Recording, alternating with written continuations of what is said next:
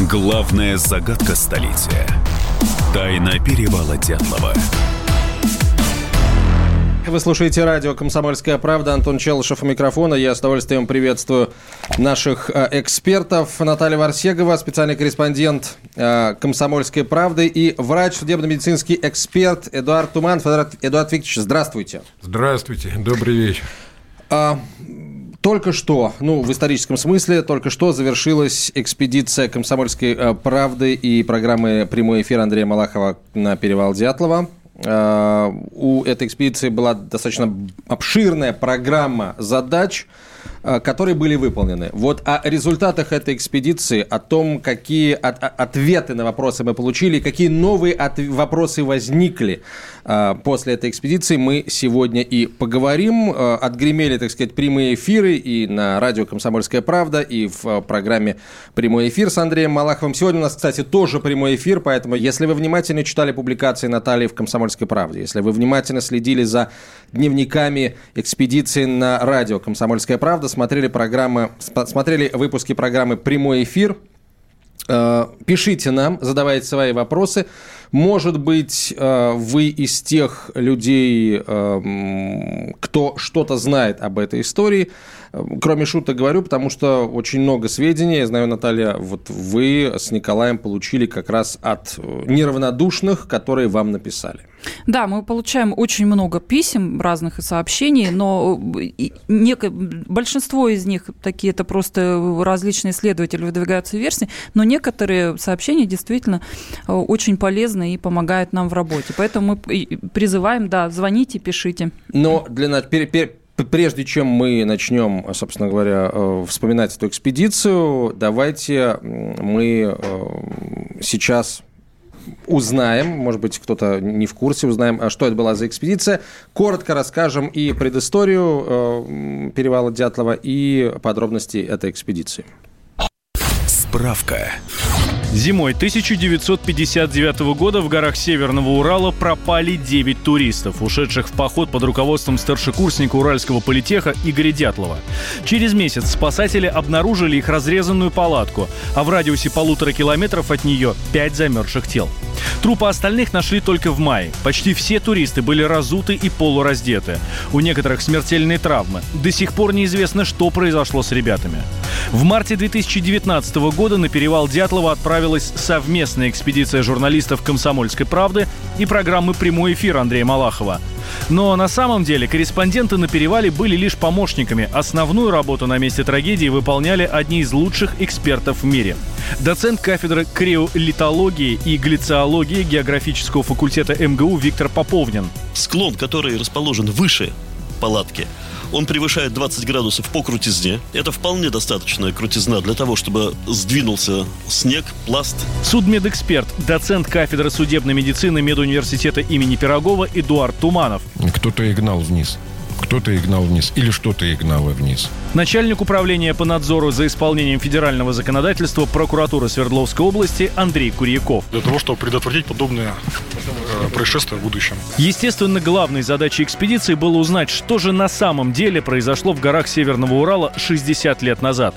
Главный редактор «Комсомольской правды» Владимир Сунгоркин. История стала еще интереснее, мне кажется, после нашей экспедиции и еще более загадочной, чем была.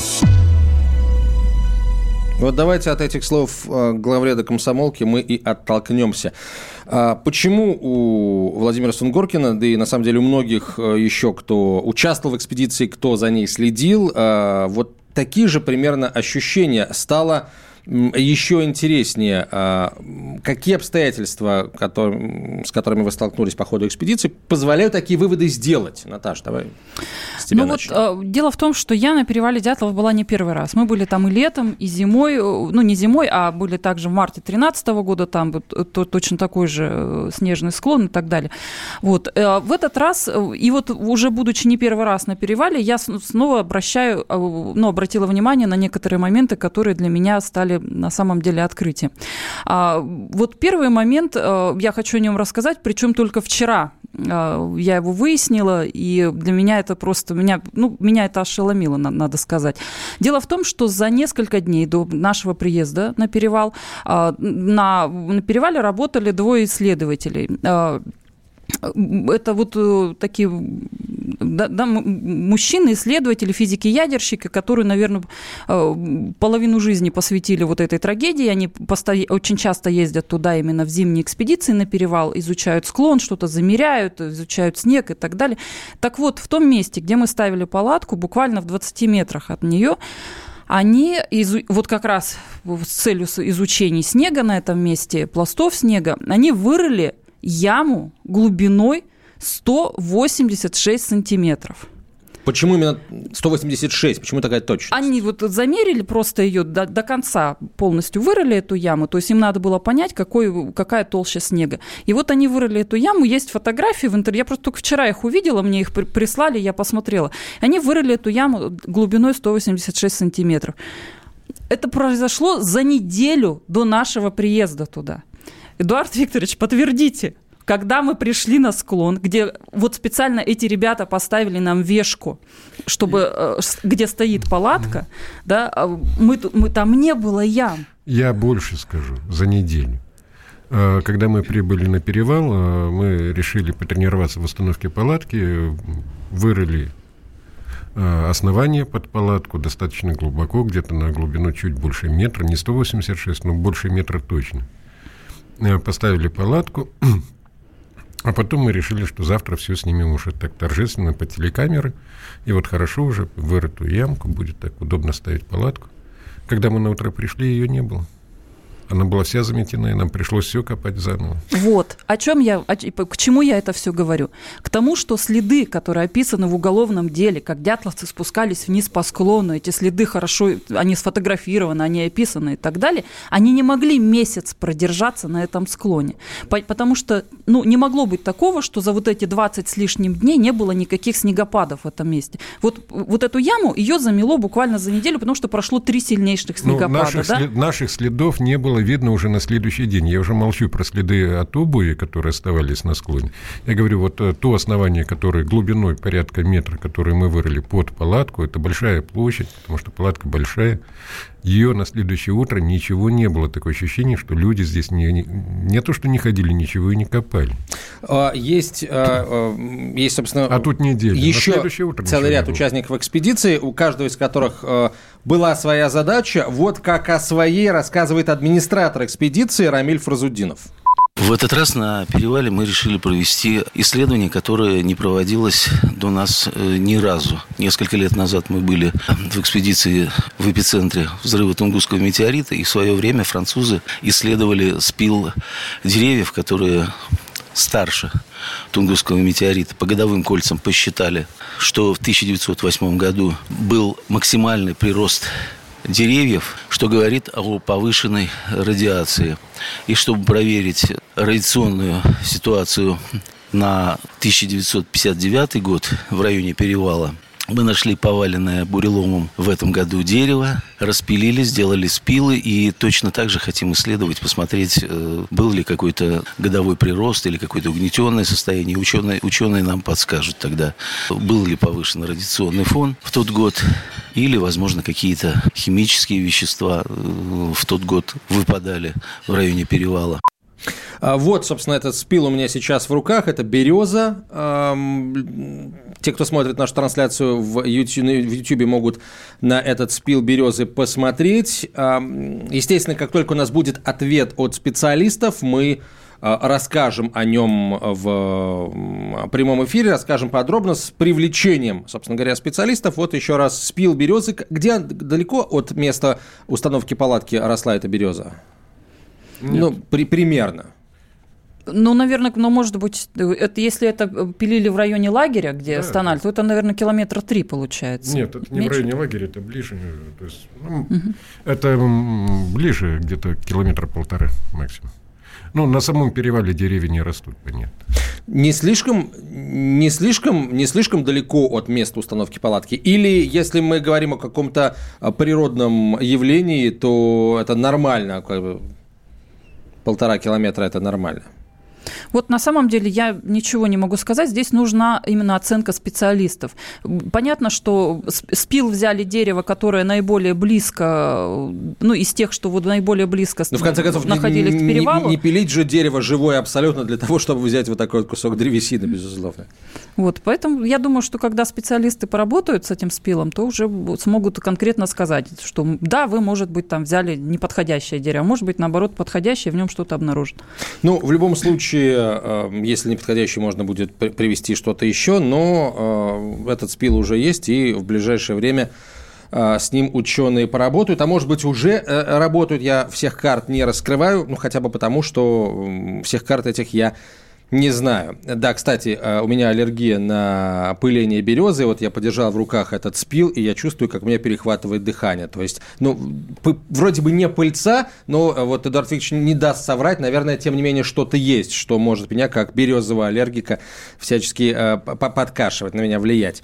Я а, после программы вас полечу. Хорошо, отлично, отлично. Э, мы, возможно, это покажем в прямом эфире в YouTube, не будем прерывать трансляцию. А может быть, не покажем, в зависимости от методы, которую Эдуард Викторович она не публичная. Не публичная, тогда все, извините, а, об итогах расскажем в следующий раз. Мы сейчас прервемся на короткую рекламу э, на, на две минуты. Вернемся в студию и продолжим разговор об экспедиции «Комсомольской правды» и программы «Прямой эфир». Тайна перевала Дятлова. Ведущие на радио «Комсомольская правда» сдержанные и невозмутимые. Но из любого правила есть исключение – Дай по морде мне. Встань и дай. Хочешь стекло хочешь? такое? Давай. Он, говно в эфир кидает. Я... Ты несешь какую-то хрень. Мы расстреляем его из водяных пистолетов мочой. Самый горячий парень радиостанции в прямом эфире. Исключение из правил с Максимом Шевченко. Слушайте по вторникам с 8 вечера по московскому времени. Главная загадка столетия. Тайна перевала Дятлова.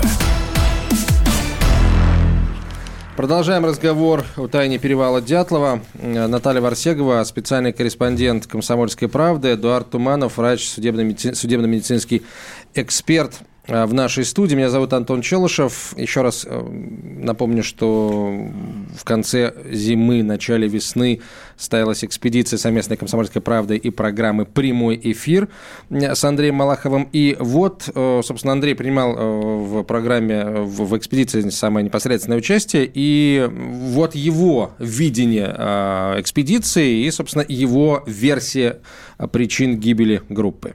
Потому что одно дело, когда ты читаешь обо всем этом в, в прессе, э, даже смотришь какие-то телевизионные программы, а в действительности видишь весь маршрут, э, который ребята проделали э, и от палатки до того места, где были найдены их трупы, ты понимаешь, что пробежать босиком по снегу вот эти полтора километра просто невозможно в, ни в каком состоянии. Поэтому увидеть, э, прочувствовать атмосферу, погоду, ветер, виды, это, конечно, незабываемое ощущение.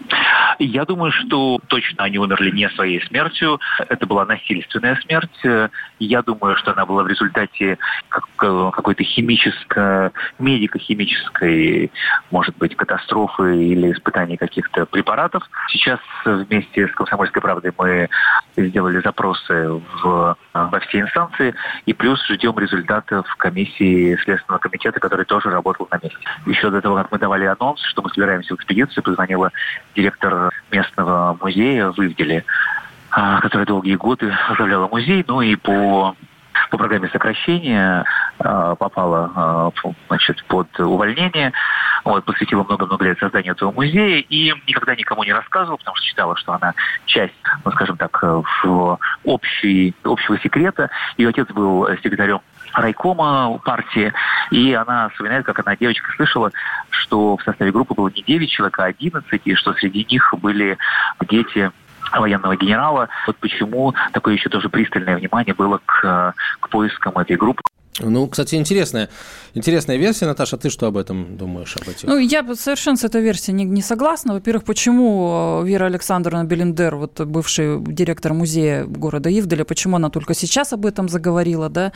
А, хотя она рассказывала об этом не только э, нам, да, когда мы приехали к ней вместе с Андреем Малаховым, но и э, до этого писателю Олегу Архипову из Тюмени. Вот. Но эта версия, она просто ничем не доказуема.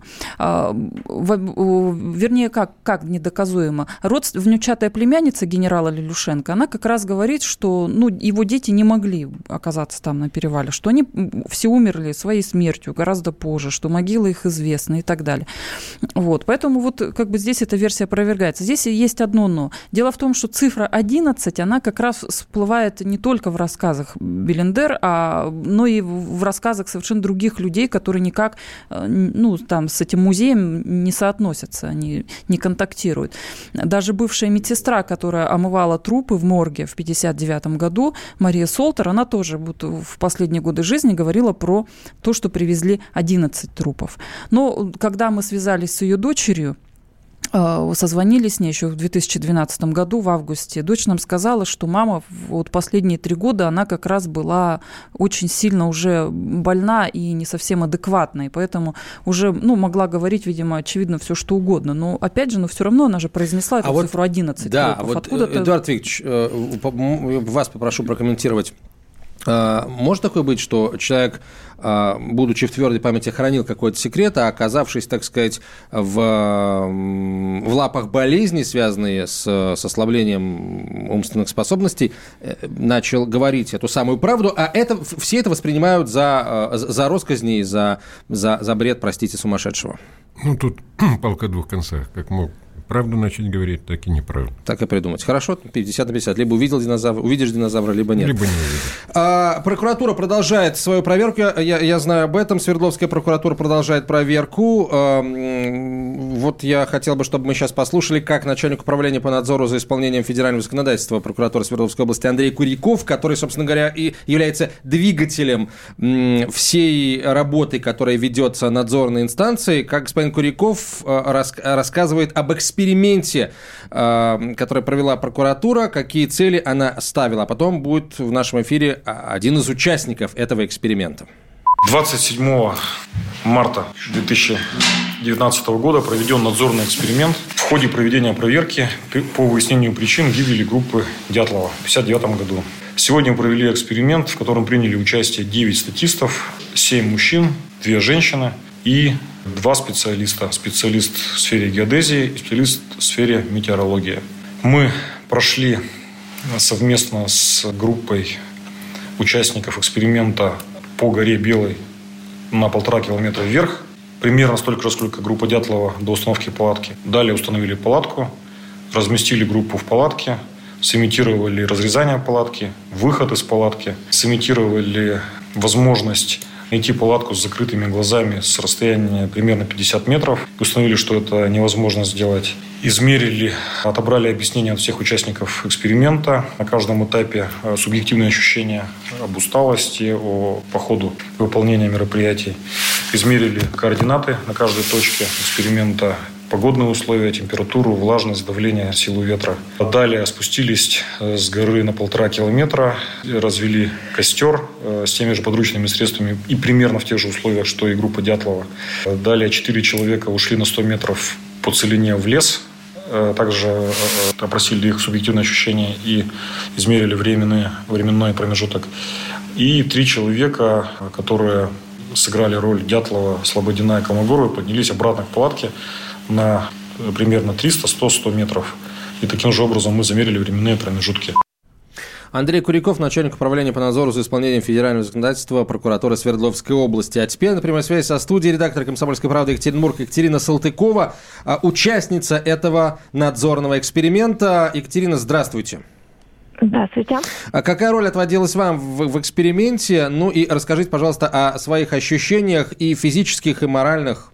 Ну, в эксперименте мы играли, собственно, ну, не играли, исполняли роль дятловцев, то есть участники были подобраны в соответствии с возрастом, были подобраны в соответствии со спортивной подготовкой, то есть это были ученики спортшкол, плюс два корреспондента «Комсомольской правды», я и еще один журналист наш.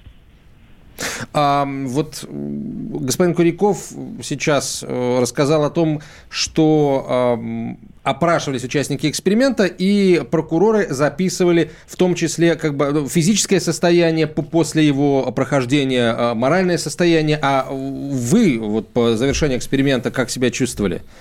Физически да. и морально? действительно на каждом этапе, как подъем в гору, как установка палатки, э, попытка разжечь костер, действительно все фиксировалось на камеры видеонаблюдения, фиксировалось на диктофон, все эмоции участников описывались. Действительно, а, прокуратура очень серьезно подошла к эксперименту. У нас была возможность спокойно подняться на тех же снегоходах в гору, но для чистоты эксперимента мы поднимались пешком полтора километра по склону. Это было сделано для того, чтобы прочувствовать э, вот ту усталость, да, физи- э, психофизическое состояние, которое, э, ну, э, которое э, ощущали, наверное, участни- участники экспедиции отчасти. Uh, поэтому мы поднялись на полтора километра в гору, установили палатку там, в том числе проводился эксперимент по разрезанию палатки, фиксировалось время выхода из mm-hmm. палатки. То есть, например, э, если бы мы выходили через основной вход, то на это потребовалось бы 35 секунд, да. Если бы мы разрезали палатку посередине, то на это ушло вдвое меньше времени. Екатерина, спасибо большое. Екатерина Салтыкова, редактор «Комсомольской правды» э, Екатеринбург э, была на прямой связи со студией. А теперь, собственно, эм, версия свое видение и своя версия того, что случилось с дятловцами от главного редактора «Комсомольской правды» Владимира Сунгоркина. Комсомольская правда будет заниматься несколькими вещами в перспективе. Первое, так как мы убедились в том, что на перевале Дятлова в, в тот день или в ту ночь не принципиально в данный, в данный момент, разыгрались какие-то события не совсем рациональные или совсем нерациональные, проще говоря, такое впечатление, что они были безумные, или кто-то там был безумный в этой истории.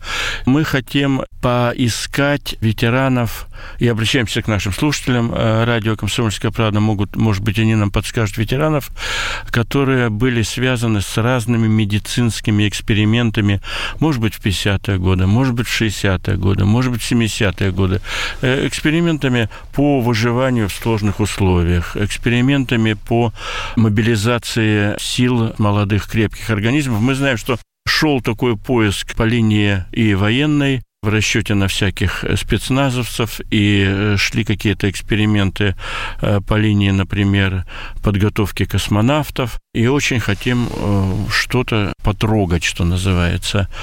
Вот это самое главное наше такое стратегическое направление, где мы хотим поискать ответы на наши вопросы.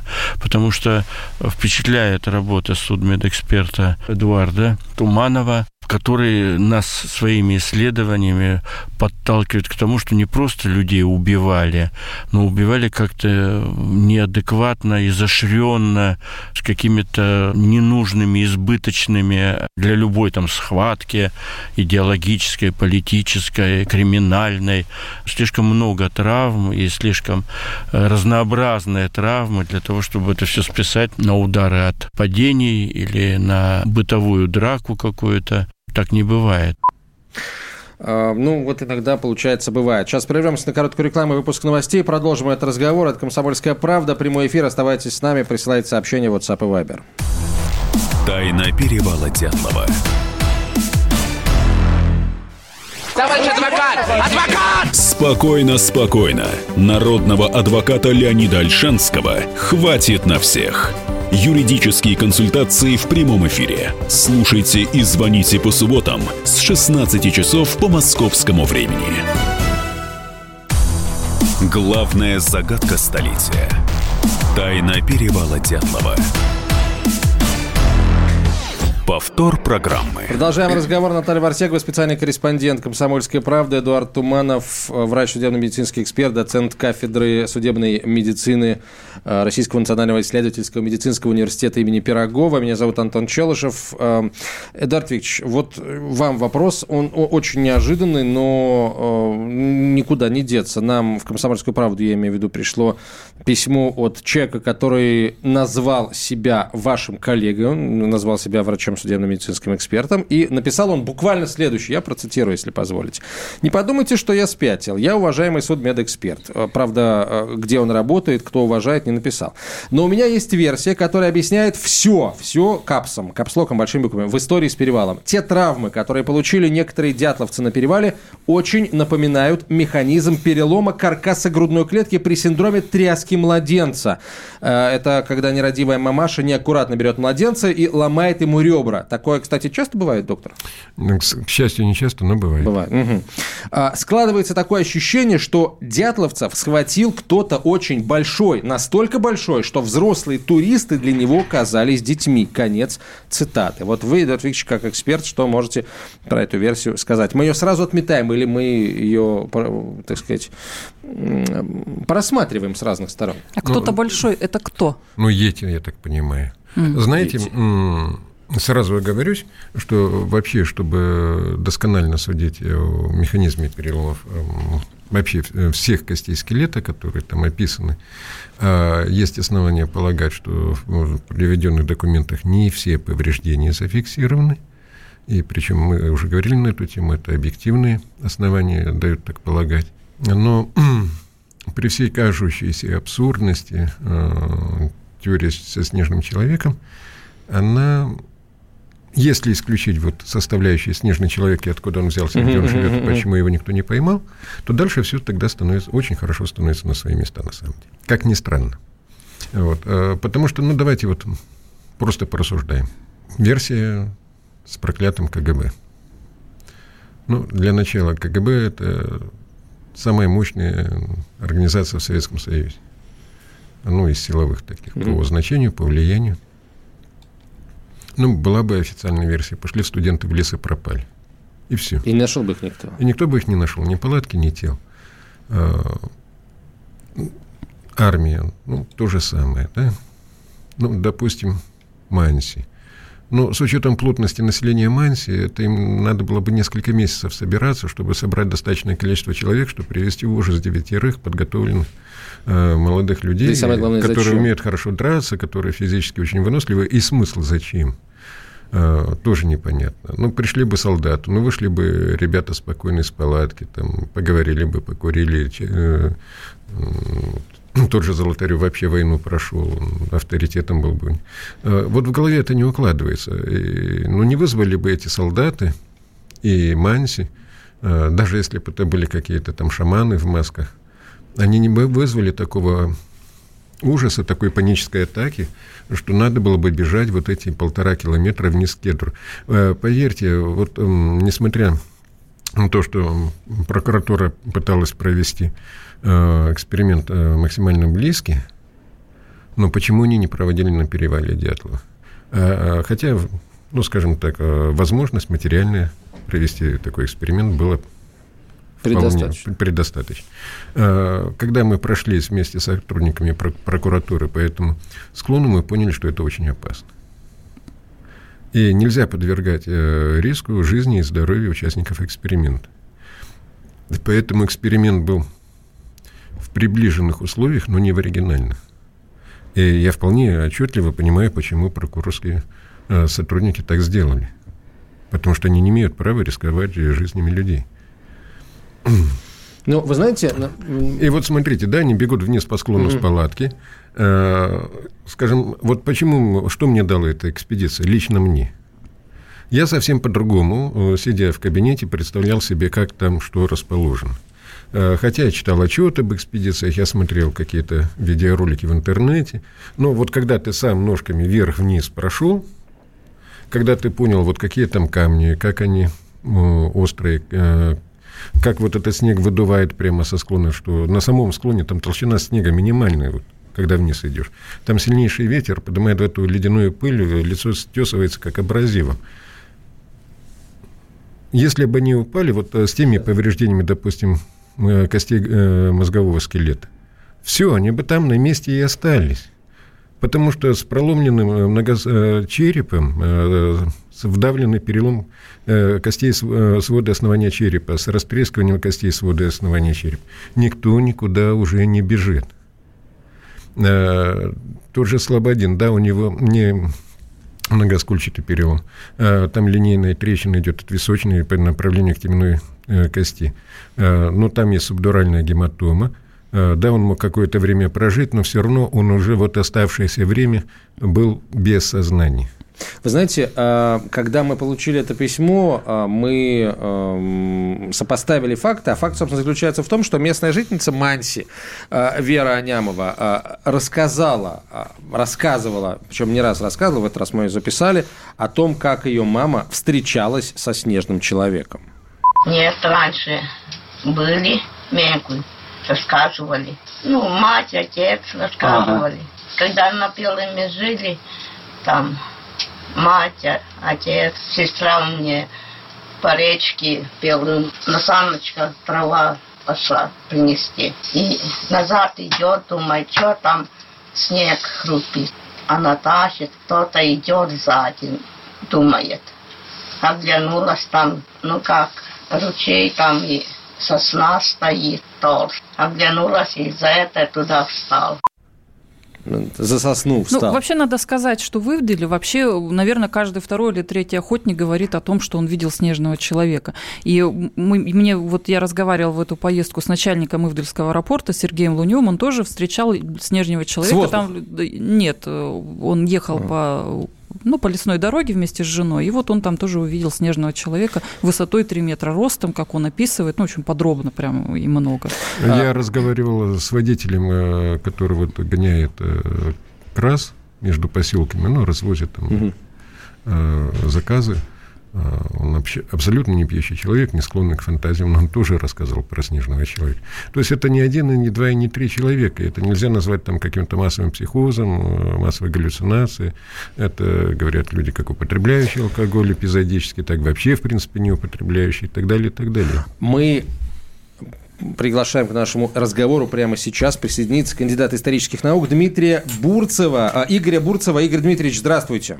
Игорь Дмитриевич. Игорь Дмитриевич, да, здравствуйте, Игорь Дмитриевич. Добрый вечер. А, скажите... Э, ну, я что могу сказать? Вот я сейчас услышал, что там э, увидели снежного человека. Вы знаете, сейчас снежного человека видят во многих местах. Недавно была съемка в Коме.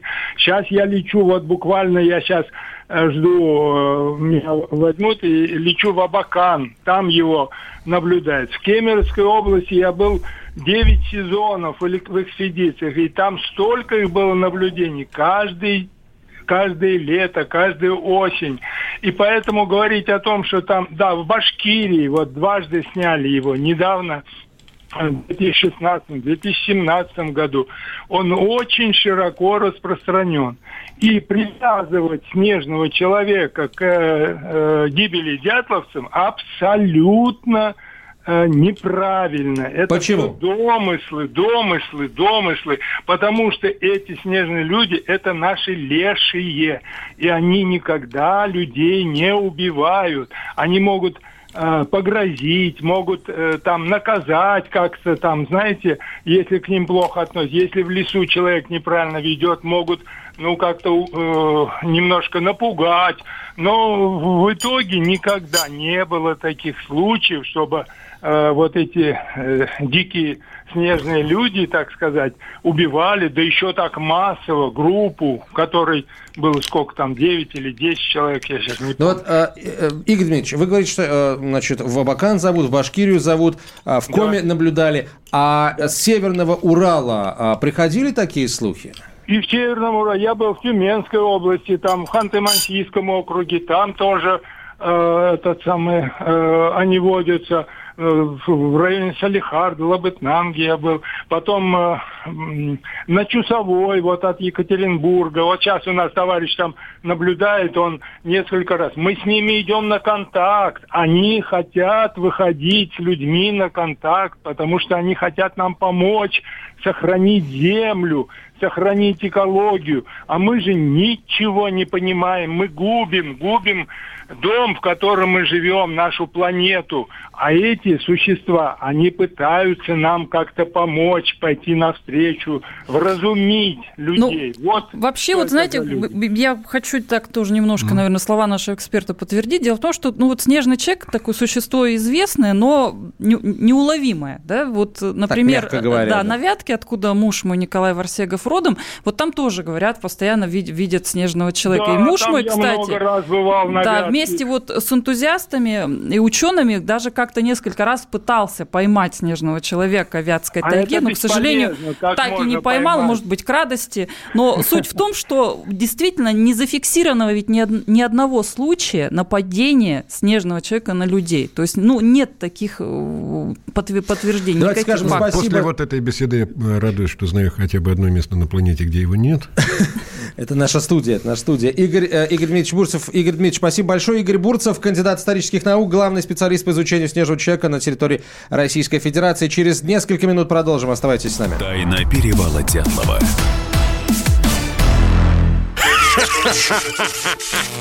Машина времени! Она работает! Док, а ты уверен? Да! Посмотри сам! Но, док, это же просто радиоприемник. А чего ты ждал? Давай, включай дежавю! Вперед! В прошлое! Ностальгический удар от Михаила Антонова. Воспоминания о том, что мы бережно храним в памяти. Программа «Дежавю» по будням с 11 вечера в прямом эфире радио «Комсомольская правда». Главная загадка столетия. Тайна перевала Дятлова увидеть. Да, вот. Э, и поэтому, может быть, э, это единственное место, где невозможно встретить снежного человека. Эдуард Туманов, э, врач судебно-медицинский эксперт, Наталья Варсегова, специальный корреспондент «Комсомольской правды» и Антон Челышев. Наталья и Эдуард Викторович – участники экспедиции «Комсомольской правды» и программы «Прямой эфир». Эм, на, эм, с Андреем Малаховым побывали несколько недель назад в экспедиции на перевале Дятлова, и об итогах этой экспедиции мы говорим. Вот еще один след, который попытались э, наши эксперты, в хорошем смысле этого слова, взять, есть еще одна загадка на, в этой теме, в теме перевала Дятлова. Давайте послушаем, что писал а, в свое время прокурор-криминалист Лев Иванов, который, как все мы помним, вел дело о гибели дятловцев в далеком 1959 -м. Когда уже в мае мы осматривали место происшествия, то обнаружили, что некоторые молодые елки на границе леса имеют обожженный след. Но эти следы не носили концентрической формы или иной системы. Не было и эпицентра. Это еще раз подтверждало направленность как бы теплового луча или сильной, но совершенно неизвестной, во всяком случае нам, энергии, действующей избирательно. Снег не был оплавлен, деревья не были повреждены. Создавалось впечатление, что когда туристы на своих ногах прошли более 500 метров вниз с горы, то с некоторыми из них кто-то направленным образом расправился. А, начитал Валентин Алфимов, как все поняли, но я хотел бы обратить внимание, это написал прокурор-криминалист Лев Иванов, который вел дело дятловцев. Что ну, на самом думаем деле, мы по поводу этих да, следов Это обожженных? вообще ну, такое очень любопытное воспоминание. Дело в том, что это единственное воспоминание об обожженных верхуш, верхушках, верхушках деревьев. В уголовном деле об этом нет ни слова. А в воспоминаниях поисковиков тоже никто из... Дело в том, что эта статья, она же давно уже известна, особенно среди исследователей. И поисковиков, многие людей, да, которые принимали участие в поисках в 1959 году, их вот сейчас современные исследователи, многие их спрашивали, вот вы видели там обожженные? Никто не видел никаких обожженных верхушек деревьев. А по фотографиям, конечно, сложно понять, где что-то там обожжено или нет, потому что фотографии черно-белые не самого лучшего качества.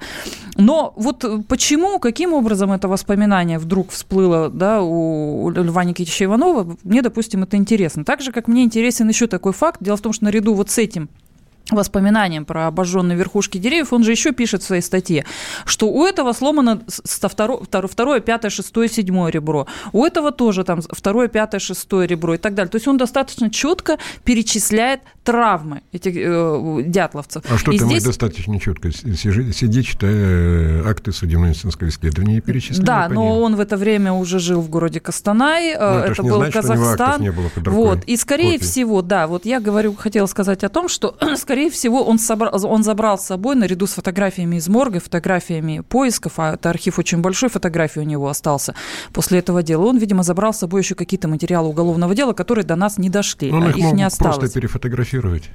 Мог, но их нет в его архиве, потому что я была у него дома, общалась с его дочерьми, и, к сожалению, вот мы ничего не нашли у него, кроме его дневника, который он вел уже в, в 90-е, в конце 80-х, 90-е годы. И в этом дневнике, что характерно, вообще нет никаких упоминаний о перевале Дятлова и так далее. Ну, а статья скажем- вышла как раз вот в тот период, когда он еще вел этот дневник. Но, к сожалению, вот про перевал в дневнике никаких воспоминаний нет. Ну, ни СВЧ-излучение, ни ионизирующая э, радиация, ни лазерное облучение не переводят вот к таким изолированным переломам костей и скелет. Все это можно сразу провернуть. Химическая какая-то, как, ну, пострадали бы органы дыхания, допустим, либо кожный покров пос- пострадал бы, но тогда не ломались бы, опять же, те же кости. А, Поэтому, скажем так, версии э, взрыва топлива, какие-то ядовитые газы, э, какое-то секретное суперизлучение можно просто вот не рассматривать, потому что ну, не стоит это рассматривать и тратить на это время, силы. На прямой связи со студией бывший журналист «Комсомольской правды», писатель Николай Андреев, участник экспедиции к перевалу Дятлова. Э, Николай сейчас пишет. Николай, добрый вечер. Я хочу Да, рассказать добрый- слушателям добрый о том, что вы сейчас готовите книгу о перевале Дятлова, которая э, выйдет э, в, в- в издательстве нашем. А, Николай, в, в книге. Давайте сначала вот а, я знаю, что вам есть что сказать по поводу вот этих обожженных следов.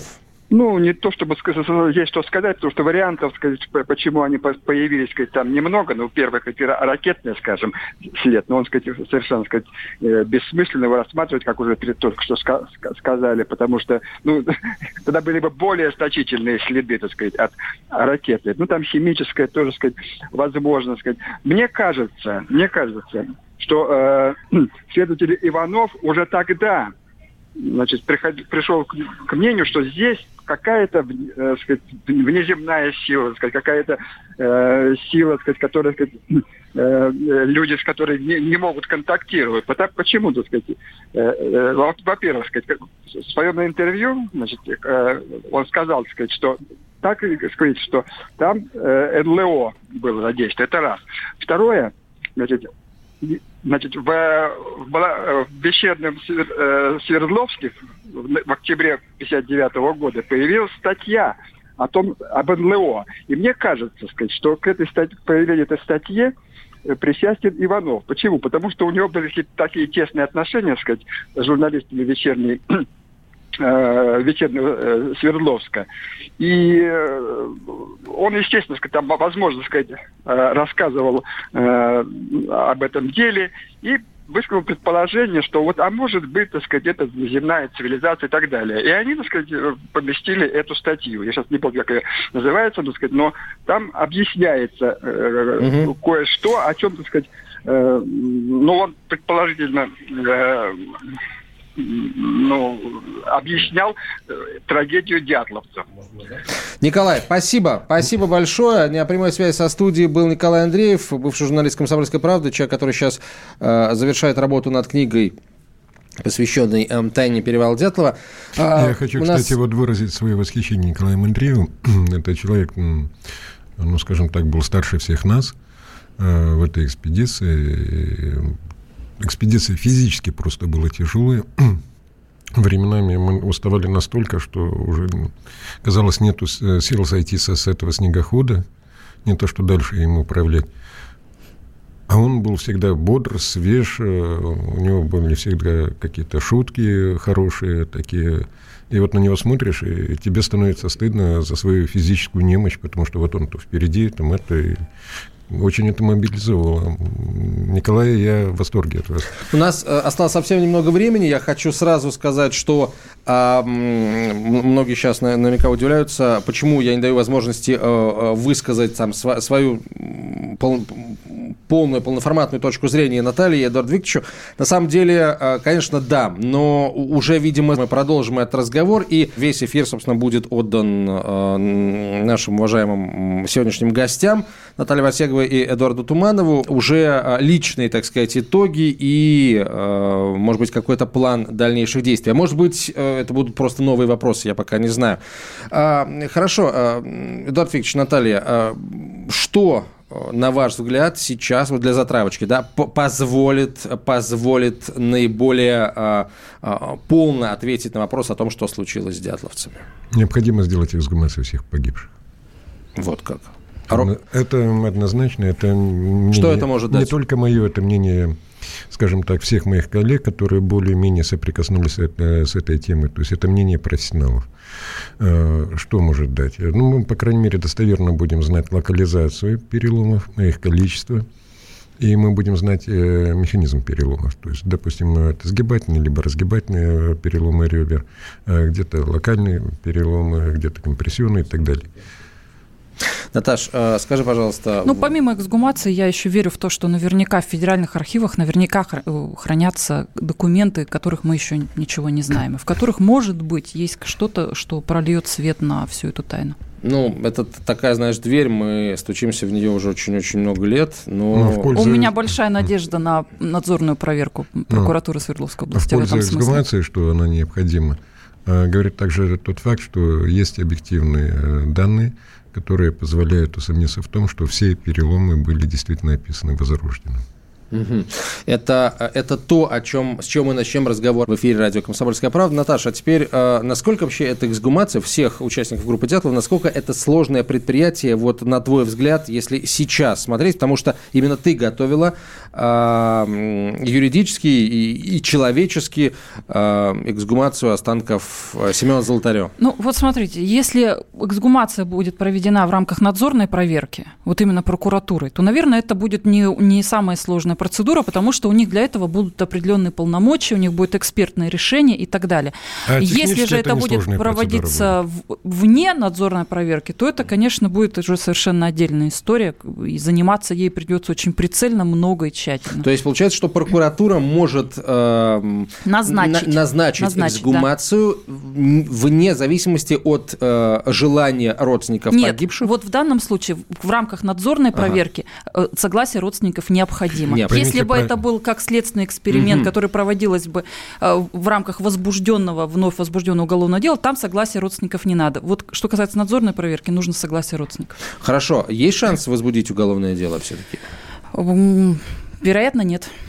Ну, нам на самом деле, Мы да. говорили об этом, что у нас сейчас есть по, в этом, согласитесь, определенные какие-то определенная нестыковка. Прокуратура очень тщательно сейчас э, пытается помочь, но при этом говорит, что шансов возбудить уголовное дело нет никаких. Мы продолжим. Тайна перевала Дятлова. Псы гоняются за котами. Так всегда было и так всегда будет. Такова жизнь. Как подружить домашних питомцев, чем кормить и когда водить к ветеринарам. Каждую субботу в эфире радио «Комсомольская правда» вот такая зверушка. Самая живая программа про братьев наших меньших. Советы ветеринара Ильи Середы. Не пропустите. Главная загадка столетия. Тайна перевала Дятлова. Добрый вечер. Вы слушаете радио «Комсомольская правда», будто и не уходили никуда, как и обещали вчера. Э, сегодня мы продолжим разговор об экспедиции «Комсомольской правды» и программы «Прямой эфир» с Андреем Малаховым к перевалу Дятлова. Наталья Варсегова, специальный корреспондент «Комсомольской правды» Эдуард Туманов, врач судебно-медицинский эксперт, доцент кафедры судебной медицины Российского национального исследовательского медицинского университета имени Пирогова. Меня зовут Антон Челышев. Итак, Наталья, Дарт Викторович, э, вчера мы достаточно подробно рассказали об экспедиции комсомолки и программы «Прямой эфир» к перевалу Дятлова. Вы в этой экспедиции принимали самое непосредственное участие, и мне кажется несправедливым тот факт, что э, вот ваше-то личное да, мнение мы и не услышали э, пока, слушатели не услышали в первую очередь. Поэтому давайте вы сейчас с нами этим мнением поделитесь. Ну, давайте скажем так, в первой части эфира делиться будет в основном Наталья, Эдуард Викторович будет комментировать, а во второй части, наоборот, Эдуард Викторович будет делиться, Наталья будет там свои, а, свои реплики, называется, добавлять. А, и, кстати, Передо мной лежат сообщения, которые вчера прислали нам слушатели. А, все думали, что мы о них забыли. Нет, мы не забыли. Мы тщательно все скопировали. И вот самое интересное мы зачитаем в эфире сегодня. Итак, Наташ, прошу тебя. Ну, на самом деле, вот такие мои впечатления об экспедиции. Вчера я уже говорила, да, вот, допустим, этой яме, которая была вырыта на склоне, и которую мы не обнаружили, прибыв на склон спустя неделю. А есть еще один момент, на который я раньше никогда не обращала внимания, вот в данном случае обратила. А, дело в том, что когда часть экспедиции спустилась по склону вниз к кедру и развели там костер, я в это время находилась в другом месте. Дело в том, что мы пытались найти Э, кедр, ну, в общем, мы пытались найти кедр, и, и мы заблудились. Из-за того, что мы заблудились, вот как бы я оказалась не, совсем, не, не вместе со всеми участниками экспедиции, а обратно потом, когда уже вышли из леса, по склону на, на снегоходе поднялись э, к месту, где стоит палатка, где стояла палатка, установленная нами. Как раз в это время там работало, работали сотрудники прокуратуры, геодезисты. И поднявшись туда, я вдруг поняла, что я вот находясь на месте, где стоит палатка, я вижу дым от костра, который развели наши участники экспедиции. Причем это настолько вот э, как-то врезалось мне в память, потому что это момент, который очень много везде обсуждался, и на форумах, и на, в частности на форуме вот на сайте «Комсомольской правды» постоянно, о том, что да нет, это же вот полтора километра вниз по склону, невозможно увидеть ни дым, ни огонь там ночью да, от кедра. И тут я поняла, что, скорее всего, от места палатки в 1959 году был виден огонь ночью, ну, правда, при условии, что не было сильной метели, ураган. Если была сильная метель, то, конечно, там вряд ли что-то можно было увидеть, видимости никакой. Но в принципе, вот этот костер, он мог быть виден от кедра, потому что кедр, граница леса тогда находилась дальше, чем сейчас. И кедр стоял, э, ну, получается, на краю оврага и без леса, уже где вот был именно без леса склон. И тогда вполне возможно этот костер можно было видеть. И тогда можно предположить, что можно было наблюдать да, за всем происходящим вот на этой траектории от кедра до палатки, о том, что там вообще и как происходило. А еще момент следующий. Дело в том, что выйти к этому кедру достаточно сложно. Да? Э, спускаешься вниз, но если вниз вот как-то достаточно легкий спуск, там ну, твердый снег нас, ты по нему идешь достаточно спокойно.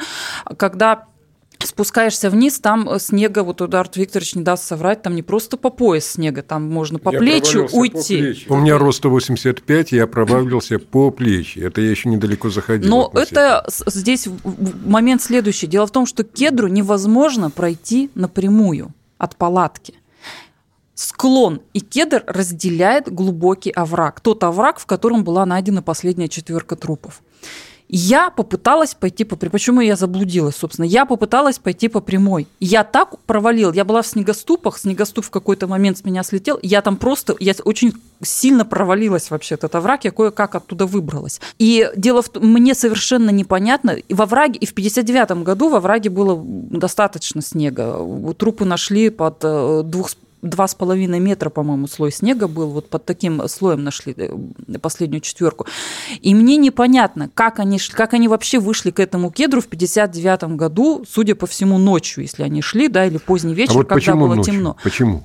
Ну, если мы опираемся на уголовное дело и на показания там Евгения Поликарповича Масленникова, который от него исходила основная версия происходившего. А, по-моему, не от него. А, по-моему, вот это идет от вас Рожденного, который пытался определить, сколько же времени прошло от момента последнего прямой пищи до момента смерти. И вот условно считаю, что вот это был ужин, когда они последний раз приняли пищу. Вот э, такое-то время прошло. Но на самом деле вот это делались по всему миру, в том числе в Советском Союзе, экспертами попытки определить продолжительность жизни по перемещению желудочно-кишечного содержимого. В настоящее время эта методика не работает, не применяется, потому что накоплен значительный опыт, э, который говорит о том, что это методика, она э, не рабочая. Не точно. Нет, она То дает огромную, огромные ошибки. Дает. Там, да, и... Нет, ну, одного и того же человека в разное mm-hmm. время суток, э, в зависимости от настроения, от э, физического состояния, от физической нагрузки, температуры окружающей среды, тысяч одного факторов, кончая фазу Луны. Скорость перемещения желудочного содержимого может варьировать, это раз. Во-вторых, после смерти тоже происходит резкий всплеск активации перистальтики кишечника, желудка, клетка, что тоже способствует передвижению. Поэтому это все лучше не учитывать, чтобы не впасть в большую экспертную ошибку. Ну есть... вот, да, то есть в любом случае, да, днем это или ночью проходило, но пройти к кедру напрямую от палатки – невозможно. Нет, мы вот со специальным снаряжением если... еле прошли фактически. И даже если они в какой-то панике убегали от палатки, там, ну, если мы предполагаем именно такой сценарий развития событий, как они вообще у этого кедра-то оказались? Вот То это для меня, например... случайно? Вот для меня а это зачем загадка. бежать вот кедру? Зачем бежать к кедру? Непонятно. Там, да, непонятно. Зачем вот бежать? Намного проще вот, вот бежать к, к месту, где они лабаз сделали. Там более удобная дорога, более пологая, А может быть, со стороны лабаза была вот, опасность какая-то? Вот, скорее всего, оттуда что-то исходило, потому что та, та дорога, которая самая безопасная, у них, очевидно, была перекрыта. И у них оставалось только одно направление – бежать вниз – ну, на самом деле, вот если мы дальше говорим про этот кедр, а кедр, почему про него говорим? Это очень знаковая э, такая э, точка да, для трагедии, для изучения трагедии на перевале Дятлова. И вот мне нравится очень предположение Эдуарда Викторовича о том, что э, и сразу становится понятно, что к кедру они подошли неспроста. Кедр в 59 году, если даже вот посмотреть на вот эту вот лесной уже, ну, на, на, на лес, да, внизу склона, то там очевидно, что кедр да, и в 59 году был одним из самых высоких деревьев. И, очевидно, кедр им нужен был как некая вышка – да, то есть как э, какая-то смотровая площадка, откуда можно было как наблюдательный пункт, вот можно э, так Или вторая версия как место спасения. Да, и вот Эдуард Викторович, кстати, очень хорошо объясняет, э, что, возможно, они вообще-то и залазили на этот кедр, и для этого есть данные Давайте фактов. вот рассмотрим, да, вот наиболее распространенная версия, что они подошли к кедру, Э, наломали нижние ветви кедра, чтобы соорудить костер, начали греться у костра, но так как они уже были обессилены и переохлаждены, они там заснули и погибли. А ожоги – это посмертные на конечности. А одежду с них уже сняли потом. Э, ну, скажем так, э, версия красивая, но при внимательном рассмотрении она рассыпается в пух и прах. Э, Рассыпьте, пожалуйста. Давайте вот рассмотрим по порядку. На телах погибших э, есть повреждения, которые характерны для переползания по стволу дерева. Локализация повреждения – это внутренняя поверхность. Э, плечи, предплечья, бедер, передне-боковые поверхности груди и живота. Это очень характерно, когда вот э, переползают по деревьям, и кожа просто стирается об обледенелую кору деревьев. А на щеках, э, на шее э, погибших есть следы мха, лишайников, что тоже говорит о том, что они прижимались к стволу, очевидно, во время переползания. Если бы они были одеты в этот момент в многослойную одежду, а у них угу была многослойная одежда, то вот этих ссадин э, не было бы. Может, э, были бы ссадины на кистях, может, были бы ссадины на щеках, но не было бы на остальных участках тела. То есть это говорит о том, что одежда уже была снята.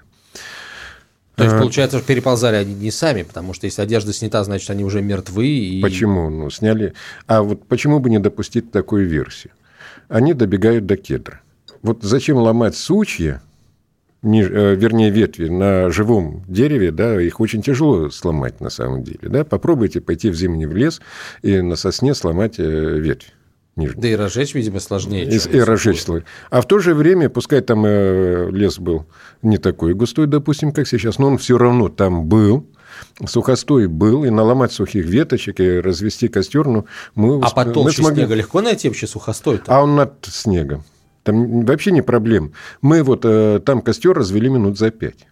Можно развести очень хороший э, костер с кедрового сушняка. И что они, очевидно, и сделали. Не развели костер, э, безусловно, пока они бежали вниз, они вспотели, они падали в снег, у них одежда была все промокшая, и они сняли себе верхнюю одежду, чтобы просушиться. Ну, в качестве гипотезы, это не утверждение, еще раз подчеркиваю. Потом нечто или кто-то, что их очень сильно испугало, и они лезут на кедр. как единственное средство спасения вот от этого нечто, от кого-то, чтобы скрыться э, э, от этого того, что их пугает, или кого-то, что их пугает.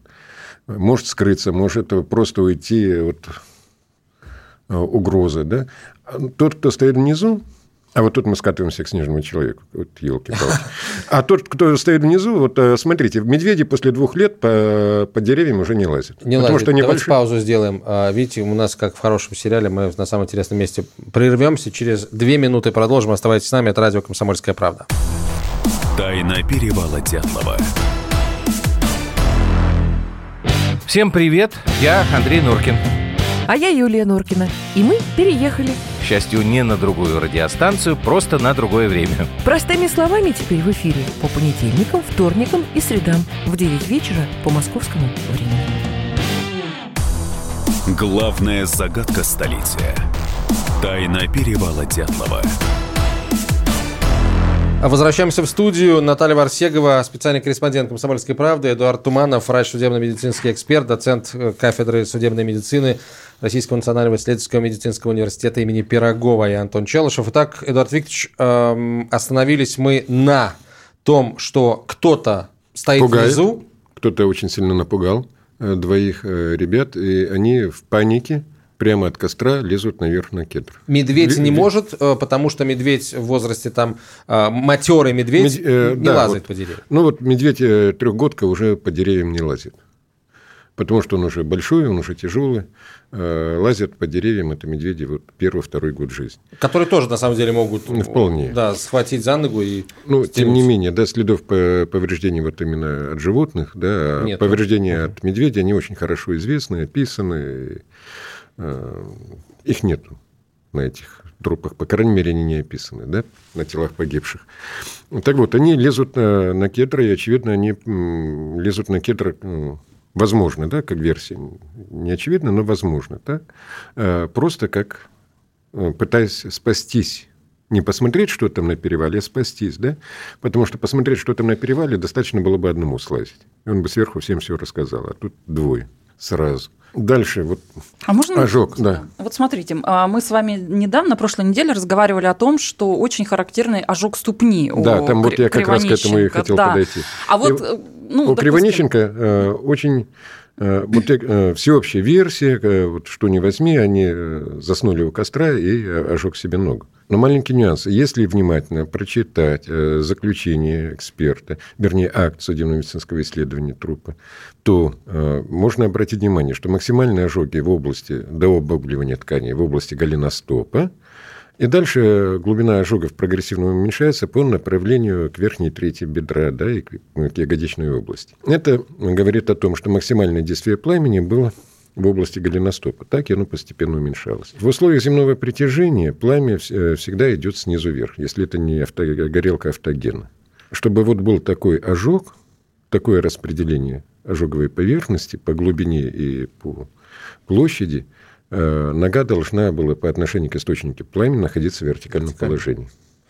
То есть а версия о том, вот... что они заснули у костра, да, и нога обгорела, не проходит. Ну, если мы рассматриваем, что их, они, спасаясь от Йети, забрались на дерево. Ну, не Йети. Ну, да, ну вот как? Да. Вот, Йети как условно. Кстати, вот да. меня уже тут со вчерашнего дня мучает вопрос. А как же называется человек, который изучает Йети? Йетиолог? Етиолог. Ну, там ну, был... вы сейчас как-то в тупик меня поставили, я не знаю, как они называются. Етиолог, ну, мне нравится слово.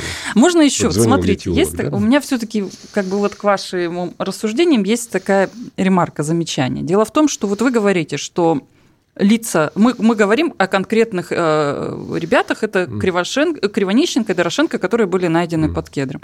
Я перед эфиром э, специально посмотрела, почитала акты судебно-медицинского исследования в уголовном деле. И вот вы говорите, что их, на их лицах был обнаружен мох э, а там, вот да, и так далее. Вот смотрите, да. Или на самом деле речь идет только о Дорошенко, где говорится, что в правовисочной теменной и затылочной области имеется участок Говорите. обожжения кончиков волос. Сказать, как это объяснить? Что у него еще кончики волос были обожжены. Да, типа, и волосы домини, испачканы да. остатками моха и иголками хвойных деревьев. Да, ну, так и написано моха, не муха, дерево. моха написано в уголовном деле. И все. Понимаете, ну, про лицо речь хвойная. не идет. Ну, голова, ладно. Про лицо речь не идет. Но смотрите, опять же, дело в том, что Дорошенко, они же лежали, один лежал а, вверх лицом, второй лежал вниз лицом. Вот Дорошенко, он как раз лежал вниз лицом. И есть в, в уголовном Найден деле вниз лицом и лежал вниз лицом. Это не синонимы.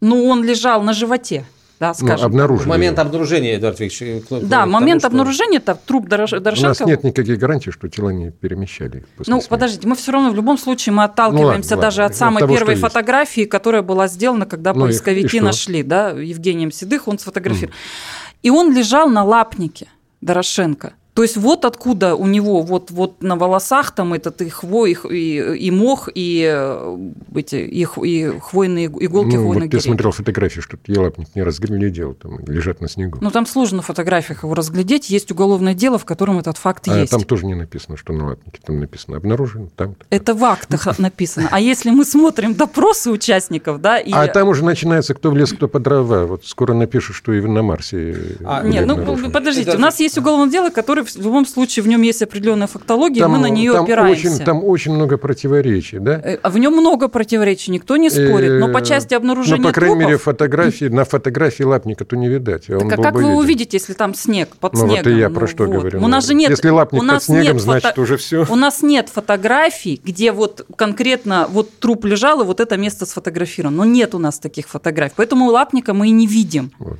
Но там, но есть Скажем так, все повреждения, да, вот ссадины, деле не очень характерны. Про лицо-то в любом случае они... речи не идет в актах. Вот в чем я к этому Замечательно, говорю. но все равно вся остальная совокупность повреждений, она довольно характерна для перемещения по стволу дерева. Вот ну, это, тут я, тут, тут я не тут, тут, тут не споришь. О... О царапинах на тут внутренней части бедра. На лапнике, не на лапнике, да, но мы чуть Ильич, позже более подробно зачитаем. По да, вот, ожога, давайте, пока мы не ушли слишком далеко, вот вы говорите, что это характерно, э, такие, э, такое распределение ожоговой поверхности характерно... Э, Оно не характерно, но свидетельствует о том, что вот. конечность была выпрямлена Вы, это, в вертикальном что, положении. По отношению к площади... К, пла- к пламени. К, да, это получается, что человек стоял, но стоять вряд ли, получается, что висел, висел. на дереве. А почему? Может, стоял ногой в костре, раз. Или сидел, допустим, на ветке, а снизу ему кто-то под, А насколько сильно ожог? Ну, если человек... До обугливания. До обугливания. Но если человек... Это очень этом... глубокий ожог, это до кости. Ну, наверное, под, если человек на, на начальной стадии воздействия тепла жив, он, наверное, сделает что-то, чтобы как-то Ну, знаете, такой из... глубины ожог, да, безусловно, даже если как бы он крепко не спал, он бы проснулся. Во. Я не могу себе представить, чтобы кто-то держал уже труп в вертикальном положении, да? А, значит, он, э, ну, два возможных положения, которые приходят на ум. Возможно, кто-то предложит третий вариант, рассмотрим. Либо он стоял ногой в костре, либо он где-то, допустим, условно, версия, допустим, сидит на ветке, у него свисает нога, и его просто факелом, допустим, как вариант. А, эту ногу поджаривают, может, для того, чтобы он побыстрее слез с этой ветви, может, еще зачем-то. Антон задумался. Да. И вот смотрите, да, и у него откушен, дальше, у него откушена кожа на Именно среднем пальце, именно откушено, да? И этот э, фрагмент кожи у него обнаружен во рту за зубами. То есть он его не проглотил и не выплюнул. О чем это говорит? Что он откусил его непосредственно перед наступлением смерти. А какая причина смерти могла быть? Вот тут можно э, исключительно по результатам исследования в предположительной форме, но тем не менее – предполагать, что у него же э, описано разлитое кровоизлияние в височную и затылочную область, да, мягкие ткани головы. При этом головной мозг, эксперт пишет, что он неразличим фактически. Поэтому было, не было повреждения головного мозга, уже не представляется определить. Хотя, опять же, вот головной мозг неразличим, а мягкие мозговые оболочки у эксперта почему-то полнокровные, которые тоже должны быть в таком случае абсолютно неразличимы. Ну, оставим на совести э, уже, к сожалению, покойного человека можно предполагать, что испытывая либо какой-то ужас, да, либо испытывая сильную боль, когда вот нога обгорала, да, а, по какой-то причине он откусывает себе этот кусок кожи, после, после этого сразу же получает удар по голове и погибает. Ну, вот такая версия ну, довольно, на мой взгляд, убедительна, потому что она объясняет всю совокупность повреждений. И даже отсутствие одежды. И вот этот кто-то, да, потом в ярости рвет их одежду. которая там осталась, которую не сушили возле Ну, костра. Потому том, что, ну, она разорвана или порезана, Их одежда, она же потом точно. на других туристах обнаружена была, поэтому тут Ну, тоже... может, они потом уже пришли, разобрали ее, как она им уже не нужна была посмертно. Ну, я к тому, что, может быть, их свои же раздели, чтобы как-то утеплиться. Они а там- потом они уже мертвые полезли на кет. Я вас пытаюсь сбить просто с версии вот Йети, потому что мне эта версия А я не говорю про... А кто, а кто говорит про Йети, да? Вы Нет, сейчас? мы, рас- мы рассмотрели как ответ на Нет, на вопрос э, деле, слушателя, вот, э, да, в версию Йети. Я говорю, некто кто-то, да? Вот, э, в моем ответе вот Йети, то, собственно говоря, не звучит. Ну, сама вот логика развития событий многих подталкивает к Йети, да? Эдуард Викторович, э, вот э, если я все-таки хотел бы вернуться, я понимаю, что мы Йети сейчас тогда объяснит ужас, что не испугались. э, на финальной стадии э, того, что случилось тогда. Я бы хотел вернуться к начальной стадии и поговорить немножко о природе страха. У нас очень мало времени, всего минута, и меня это, если честно, уже пугает. О природе страха поговорить. Э, Всегда казалось, э, может быть, я не прав, что когда ты не один, когда ты там в, в окружении других людей, ну, очень, очень сложно испугаться по-настоящему настолько, чтобы вот как а, ребята броситься из палатки, э, Не, ну вот как раз э, в толпе-то испугаться проще всего. Люди бежали с фронта целыми дивизиями. Не 9 человек, да? И, Ну, не, и не рота, и не это полк фронт. дивизии Ты бежали, знаешь, да? что там враг, и как бы Ну, очевидно, здесь тоже будет. было что-то такое, что они пощады не ждали. Было что-то такое, что их очень сильно испугало. И они на- настолько, что они, а, они сумели оценить обстановку, находясь внутри палатки, это, а, оценить Ну, возможно, им опасность того, что крикнули. вне палатки. Ну, возможно, те, которые были вне палатки, им крикнули что-то. Здесь же еще можно предположить Ведь э, не страх, не обязательно, за... что они были все в палатке, да? страх не за себя, а за кого-то из группы. То есть кто-то, находясь вне палатки, попадает в беду. И все бросаются ему на помощь. То есть вот м- здесь может быть и такой еще вариант Как вариант, развития да? И в событий. том числе через разрез палатки, Да, чтобы да. побыстрее выскочить. Спасибо большое. К сожалению, времени у нас больше нет, но это ничего не означает. Означает только одно. Э, Очень скоро в этой студии мы вновь встретимся и этот разговор продолжим. Наталья Варсегова, специальный корреспондент «Комсомольской правды», Эдуард Туманов, э, врач судебно-медицинский эксперт, доцент кафедры судебной медицины Российского национального исследовательского университета имени Пирогова. Меня зовут Антон Челышев. До свидания. Тайна перевала Дятлова. Будьте всегда в курсе событий. Установите на свой смартфон приложение «Радио Комсомольская правда». Слушайте в любой точке мира. Актуальные новости, эксклюзивные интервью, профессиональные комментарии. Доступны версии для iOS и Android. «Радио Комсомольская правда». В вашем мобильном.